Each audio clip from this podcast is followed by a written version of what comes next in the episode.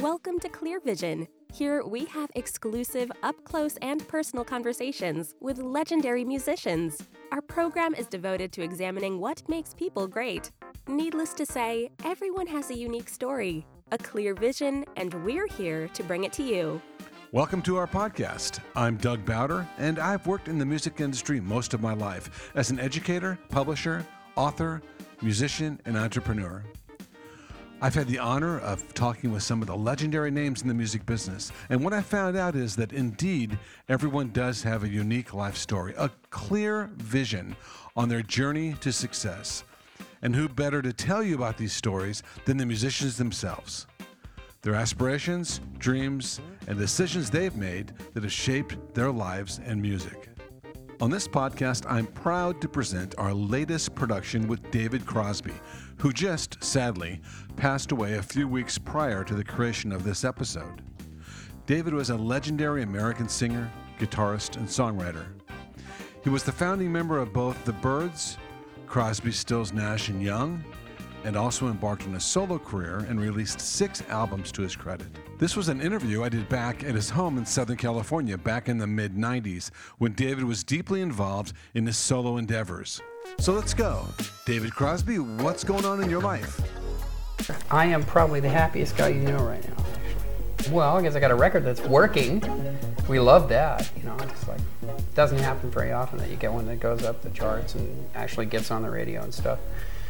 Now, if everybody goes out and buys nine copies, nine, uh, will um, you know, I might get partially out of debt, which would be great. This is your third solo album, right? It is. It's the third one. Uh, the first one was a bazillion years ago, and um, right after the Civil War, actually, and uh, it was. Uh, you know, a, a, very personal one that, that was very acoustic and very nice, and I loved it. And then the next one was a couple of years ago, uh, right when I was just getting started again, and uh, it was okay.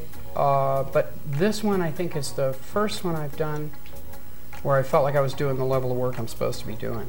I, I, I really, uh, I'm amazed it took me, you know, this long to get back up to speed, but it really feels like the kind of stuff that I, I should have been doing and would like to have been doing the whole time. But you know, the best way to make these things is, is where you don't have pressure on you. And uh, my record company I've been with, you know, for like 20 years, and they were, you know, willing to extend me a lot of freedom. And so they said, okay, you know, do it at your own speed, and when it's done, it's done, uh, which is pretty rare. They were really, really supportive. Your single Hero was co written and produced by Phil Collins. How did you guys meet up and come to work together? Yeah, the story is uh, that uh, he came up to me at the Atlantic 40th birthday party. We're both on Atlantic, and, and he came up to me and said, I'm your biggest fan. And I went, no, no, you got that backwards. Uh, uh, no, no, see, I like you're no, and uh, so we did that for a couple of minutes, and then we wound up, you know, uh, talking, and uh, and he asked uh, me if I would sing on his up then upcoming solo album, but seriously, and I did, and one of the songs that I wound up singing on, I did two. One called "That's Just the Way It Is," and the other one was "Another Day in Paradise," which was the big hit. And we had so much fun in the studio. I mean, we almost laughed ourselves into the poorhouse. I, we were just, it was hysterical. We had a great time. You know, uh, you of all people do know, you know, that a lot of people who get to that level of the business get a little artificial or a little strange, you know, just the ivory tower effect sets in or they decide suddenly, gee, I'm significant. He's not. He's just as real as a human being could be, and he, was so nice that I really liked him, and we wound up being friends. And a nice wife, a nice family, nice, you know, very real guy, and uh, and a musician's musician. The thing about him is, if he decides he's your friend, he's not, you know, I'll have my machine call your machine. He's like really there, you know, and he uh, was very generous He, as you said, produced it, sang on it, uh, was in the video. Uh, um, just you know was the nicest possible guy. He also played you know the drums and the keyboards and everything on it. He's like he's a master.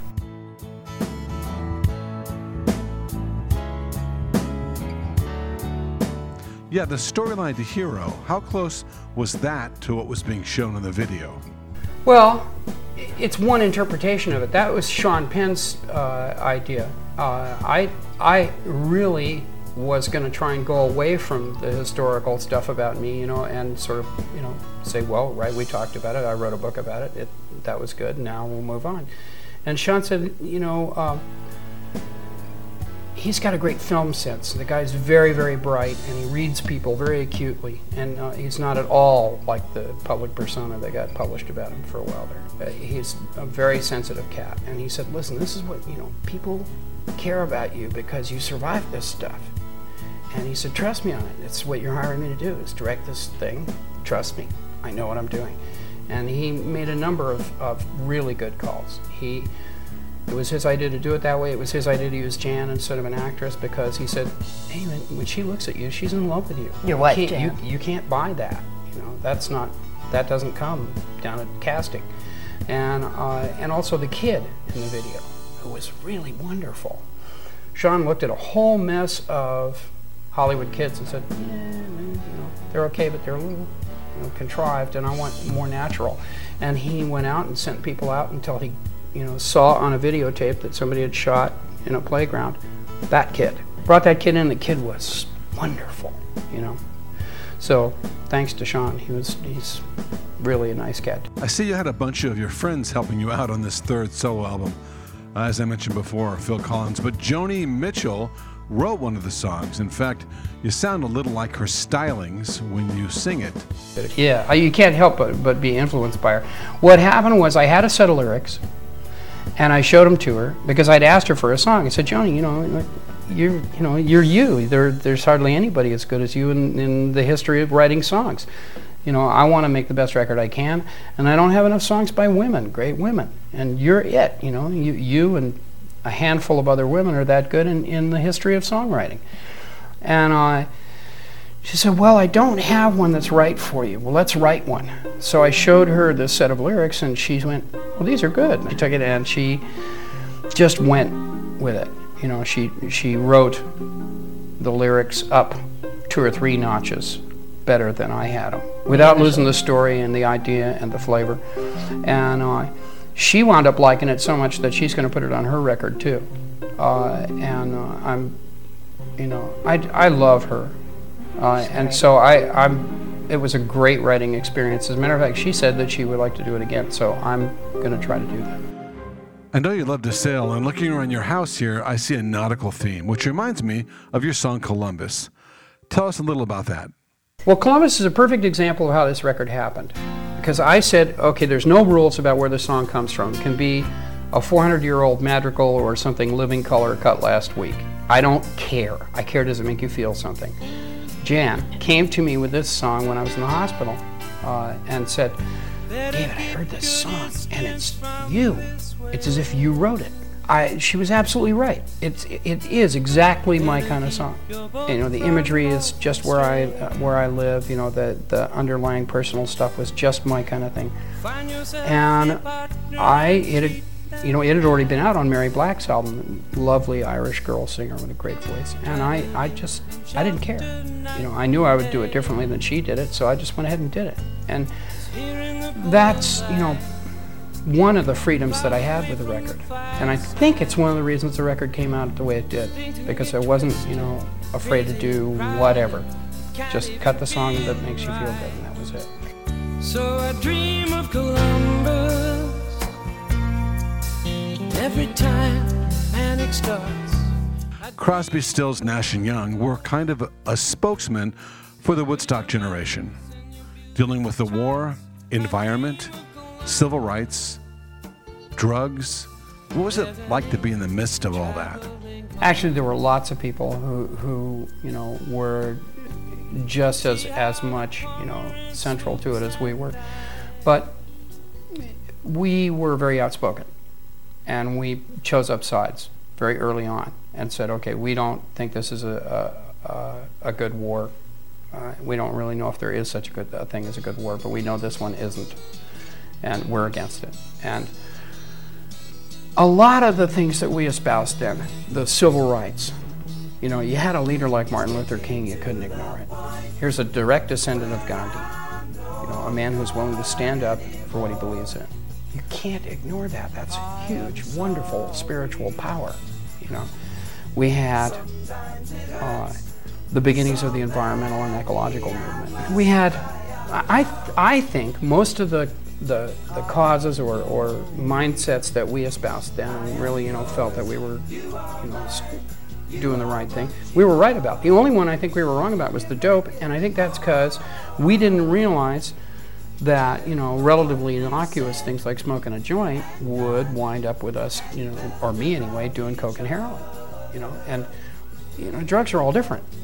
When we started out in that whole thing we thought we were going to expand our consciousness and be really smart and learn all kinds of new stuff. Well you know we wound up in this place where i had all the spiritual consciousness of a rutabaga you know and i was hiding in a in a closet or a bathroom somewhere with a freebase pipe, you know, and I wasn't even connected to reality at all. Reality who, you know, and uh, it was just a mistake, you know. It was an innocent mistake. We didn't, really didn't know. Um, I I regret it, you know, but then again, you can't go back and rewrite it. So there it is. Since we're talking about that time period, let's talk about the song Ohio. Ohio was probably one of the most satisfying recording experiences we had.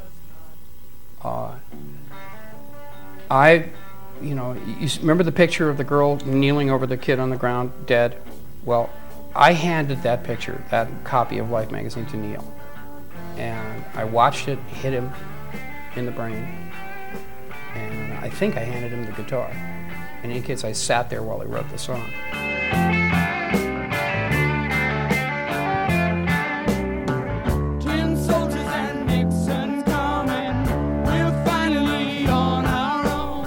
And I started singing the answer backs at the end, you know.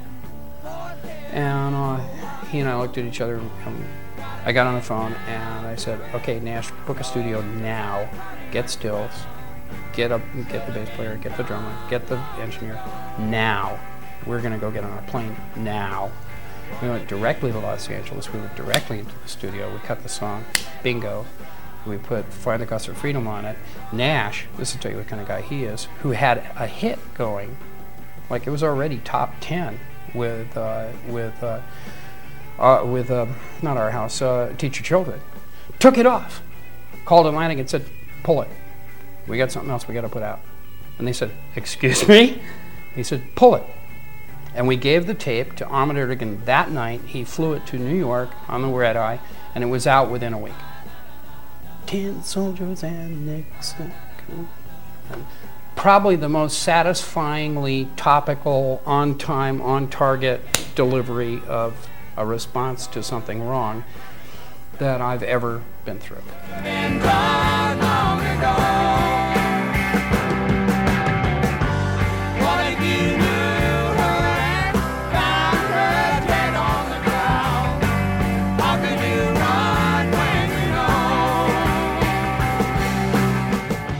Honored to pay tribute to David and his accomplishments as a musician, activist, and social influencer. He will be missed by all who loved him and his music. Let's wrap this edition up of Clear Vision with the legendary musician David Crosby. What's coming up? Well, let's see what's on the schedule. It looks like we have a salute to film scoring with Danny Elfman and the late, great Henry Mancini. I hope you enjoyed this exclusive interview with David Crosby on Clear Vision. If so, please subscribe so you can be notified of our upcoming content, tell a friend, and give us a five star review. We're available on Spotify, Apple Podcasts, or wherever you get your podcast. See you next time.